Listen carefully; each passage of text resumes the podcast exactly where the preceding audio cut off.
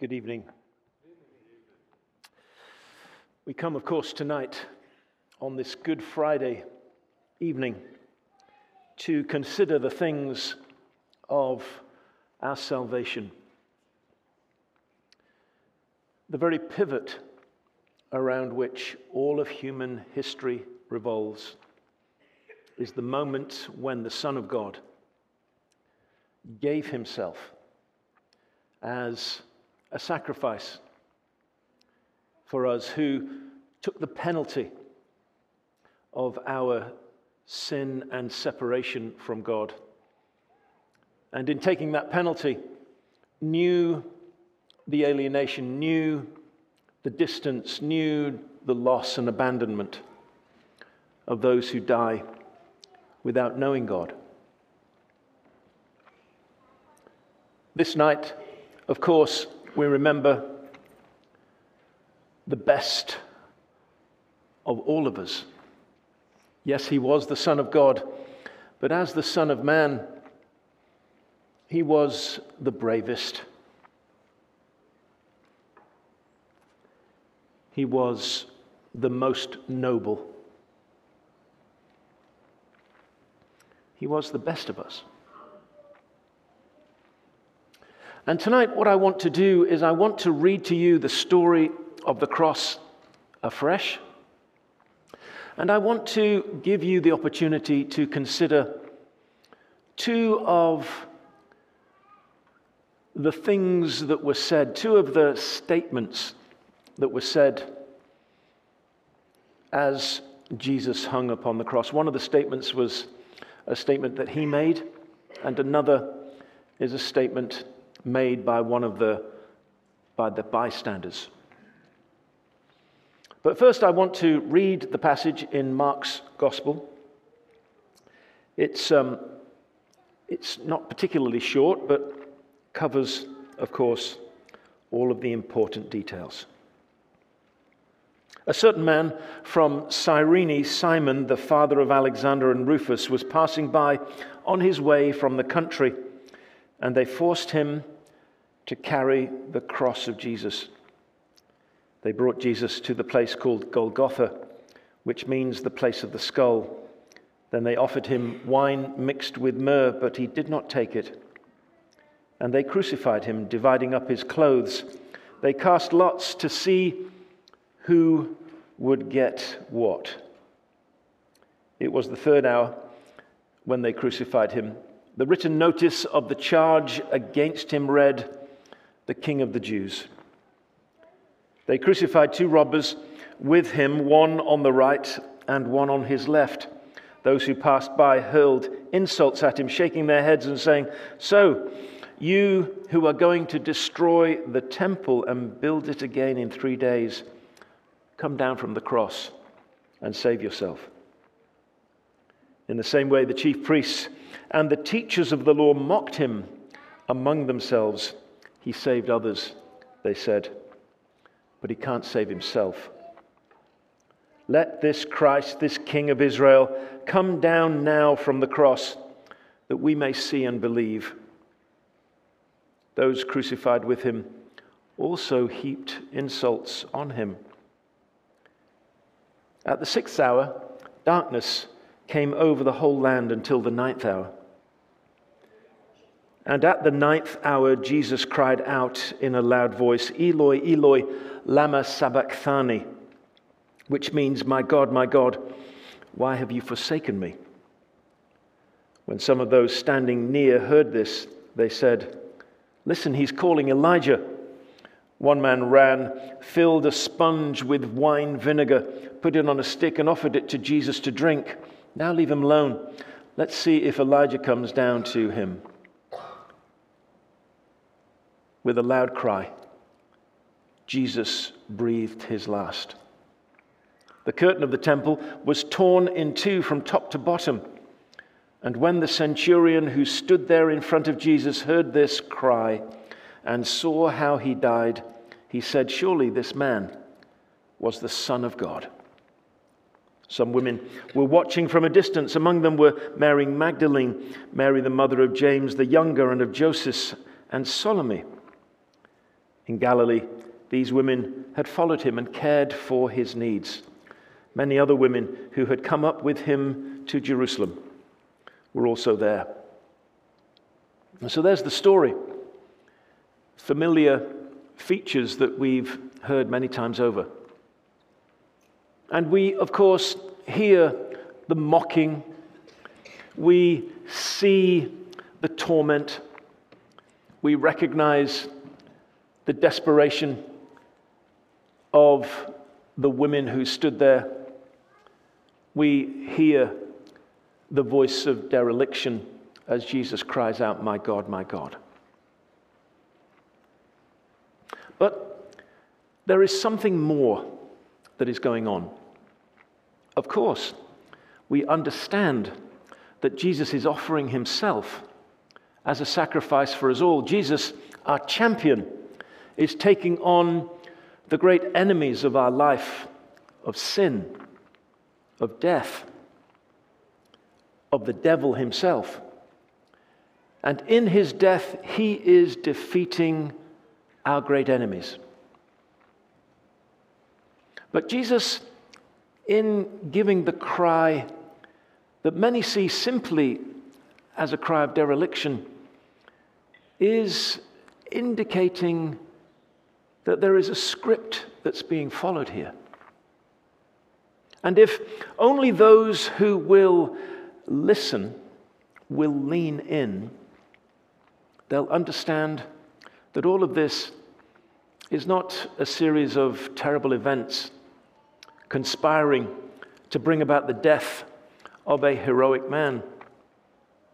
But these are events that have been laid out in prophecy for many years. If I said to you, God so loved the world, most of you would be able to continue the verse. Most of the people who gathered around the cross were devout Jewish people. And this is something that we don't necessarily see from our vantage point. Most of the people that gathered around the cross, whether they be close to Jesus or deeply estranged from him, were people who had been trained in the synagogue schools. Now, in the synagogue schools, of course, there are really no books. There's only one book, and that's what we know as the Old Testament. And there's really only one discipline and one exercise that is given to the children in the synagogue school, and that is to memorize vast portions of the Old Testament. The average Jewish person living at the time of Jesus would have committed to memory the first five books of our Bible and all of the Psalms. These would be things that everyone would have as part of the fabric of their life. And so when Jesus cries out from the cross, he's not simply crying out with a voice of dereliction, he's giving a reference. Most of us know Psalm 23, the Lord is my shepherd. The psalm immediately before that begins like this My God, my God, why have you forsaken me? Why are you so far from saving me, so far from the words of my groanings? You see, if I said, For God so loved, you would continue. Jesus from the cross crying out, My God, my God, why have you forsaken me? The people who were standing around would just continue to recite from memory the Psalms that had been built into them from early, early years. They would continue to run the psalm through their minds. Of course, these are the days when there are no books, there are only records that are kept in royal courts. And so to have a book available means that you have to memorize it. And so they would be running through their minds the words of Psalm 22, and they would remember these words All who see me mock me, they hurl insults, shaking their heads. He trusts in the Lord. Let the Lord rescue him. Let him deliver him, since he delights in him. The women who stood there would continue to recite the words, and Mary herself, a devout, religious Jewish woman, would get to verse 9 and would look at Jesus and hear these words You brought me out of the womb, you made me trust in you. Even at my mother's breast from birth, I was cast upon you. From my mother's womb, you have been my God.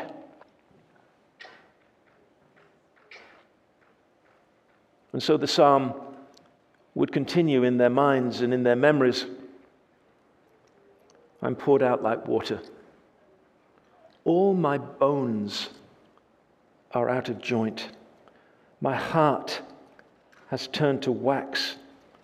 It has melted away within me. My strength is dried up like a potsherd, and my tongue sticks to the roof of my mouth. You lay me in the dust of death. Dogs have surrounded me. A band of evil men has encircled me. They have pierced my hands and my feet. I can count all my bones. People stare and gloat over me. They divide my garments among them and cast lots for my clothing. Can you imagine? As the people from memory are reciting the words that Jesus has just referenced, things are beginning to unfold for them. All of this is running to a script. All of this is not the accident of history but the preordained plan of the living God speaking through King David.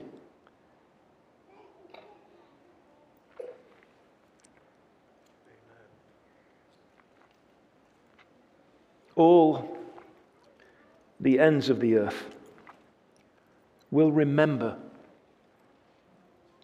and turn to the Lord. And all the families of the nations will bow down before him. For the kingdom belongs to the Lord, and he rules over the nations. Posterity will serve him. Future generations will be told about the Lord. They will proclaim his righteousness to a people yet unborn for he has done it. All of those words would have run through the, mound, through the minds, and maybe even you could hear it murmured on the mouths of the people surrounding the cross. And there would be a realization in the hearts of some that this tragedy has been foretold. This terrible event has been foreordained. And this terrible end will be turned to good.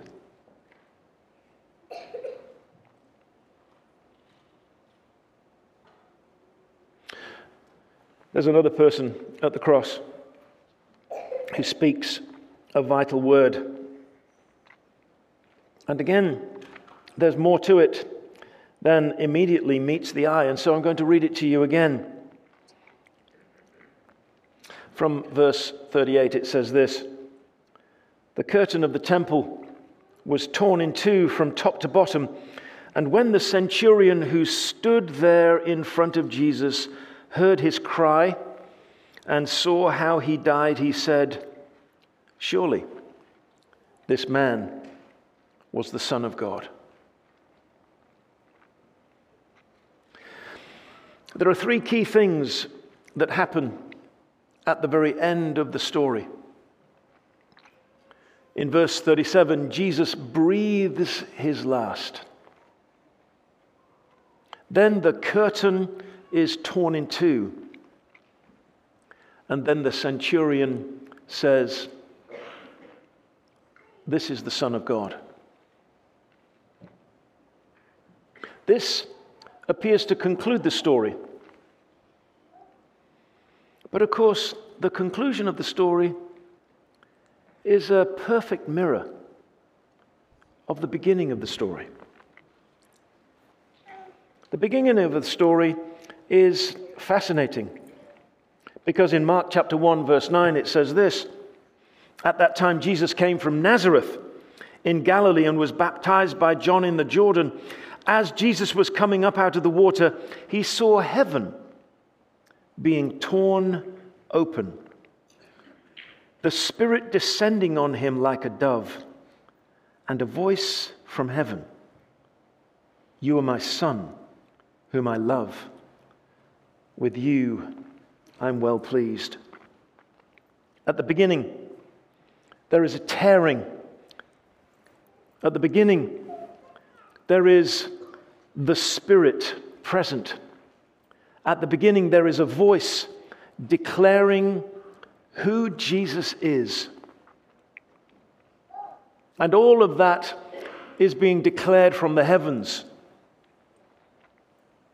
Jesus is being revealed from heaven to be the answer to the world. At the end, his spirit leaves him as he breathes his last. The curtain in the temple is torn in two, and the voice of lost humanity, the one who was in charge of his crucifixion, echoes the words of our Father in heaven. This is the Son of God. And so we can see that there's something more, there's something deeper, there's something more significant here.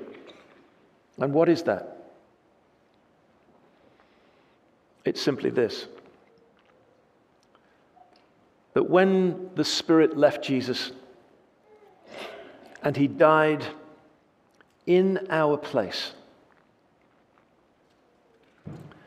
the very barrier between us and God, represented by the curtain, revealed in the heavens, was torn not from the bottom to the top, but from the top to the bottom. As though great hands had reached down from the heavens, grasping the image, the picture, the symbol of separation between God and humanity. And those great hands from heaven tore that barrier in half. And when that barrier was torn, the lost of the world were able to see Jesus for who he is the Son of God.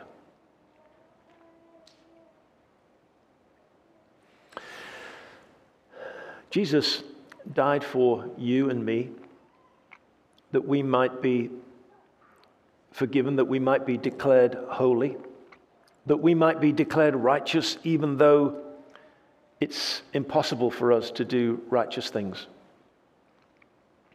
Jesus died on our behalf, battling the enemies that we find it impossible to defeat.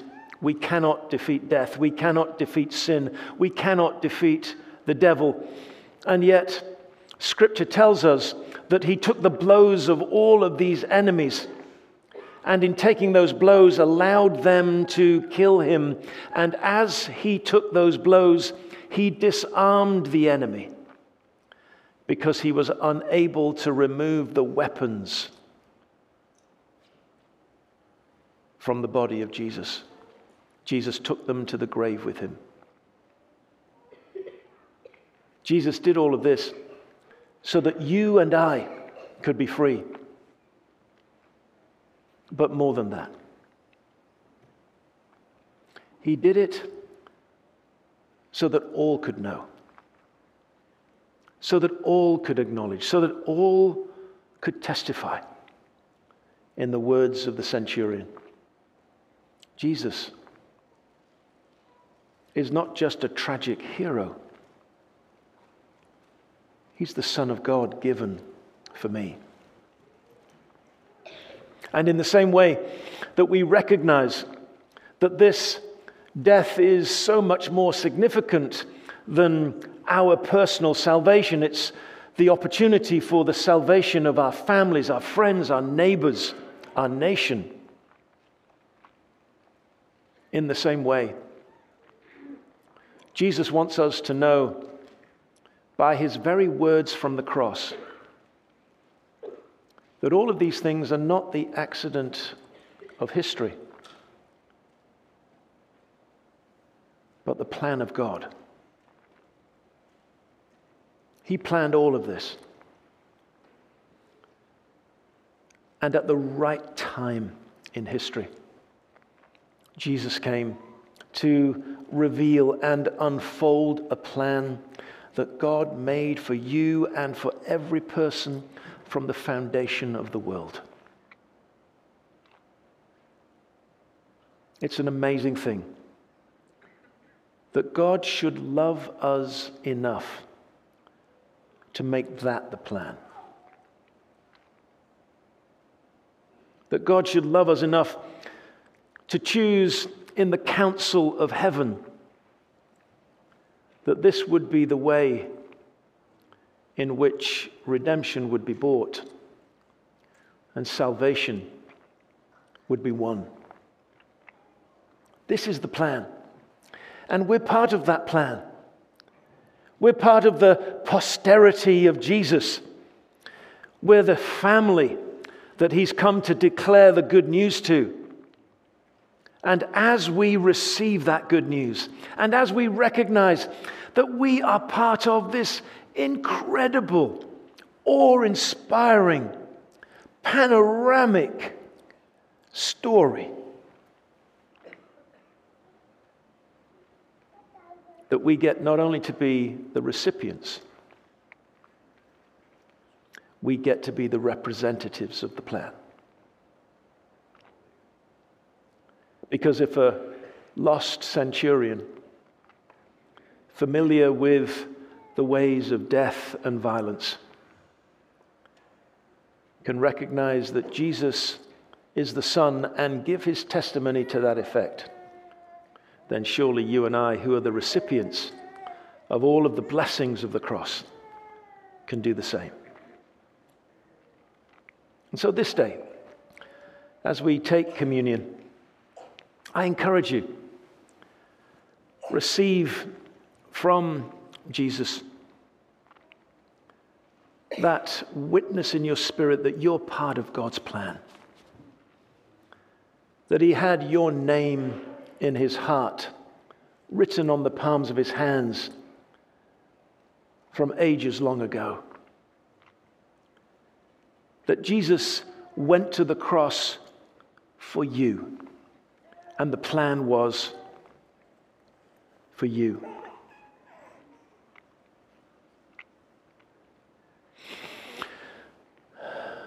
We gave you a little memory aid before you came in today.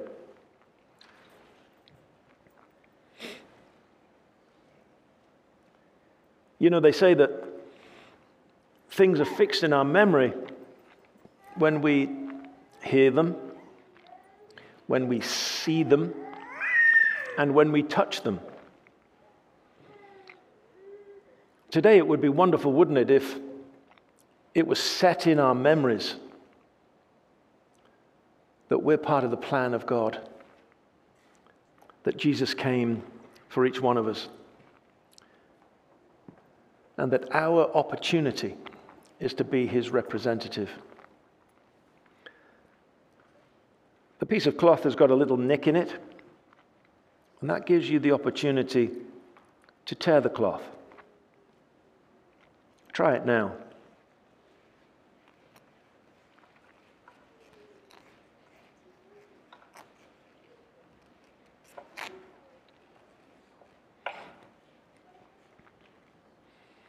Through the death of Jesus, He has torn everything that separated you from God asunder. And you have free access to the very heart of God. Let's share in communion together.